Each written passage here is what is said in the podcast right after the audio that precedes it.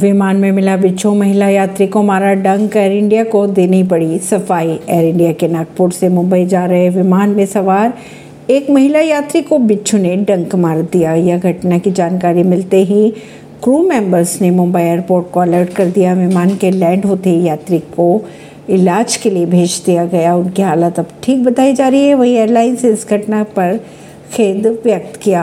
Air India Express की flight में एक ऐसा चौका देने वाली घटना हुई जहाँ विमान में सवार एक महिला को भी छुने डंक मार दिया हालाँकि उसकी हालत ठीक बताई जा रही है। पिछले महीने तेईस अप्रैल को भी यह घटना नागपुर, मुंबई उड़ान ए आई में भी हुई थी। यह घटना तब हुई जब विमान उड़ान भर रहा था। बिच्छू के डंग मारते ही क्रू मेंबर्स ने मुंबई एयरपोर्ट को घटना की सूचना देकर डॉक्टर को तैयार रहने के लिए कह दिया था। अगर बात करें एयर इंडिया की तो उन्होंने सफ़ाई देते हुए कहा कि हमारी टीम ने प्रोटोकॉल का पालन किया उन्होंने अपने अधिकारियों के साथ महिला को अस्पताल भेजा और डिस्चार्ज होने तक यात्री की हर संभव मदद की जाएगी। घटना की जानकारी मिलती ही एयर इंडिया की इंजीनियरिंग टीम ने विमान का गहन निरीक्षण किया। विमान में कीड़े मारने वाली गैस छोड़ी गई, जिसमें बिच्छू पाया गया यात्री को हुई परेशानी और सुविधा के लिए एयर इंडिया ने खेद जताया। ऐसी ही खबरों को जानने के लिए जुड़े रहिए जनता सरिश्ता पॉडकास्ट से। परमेश नई दिल्ली से।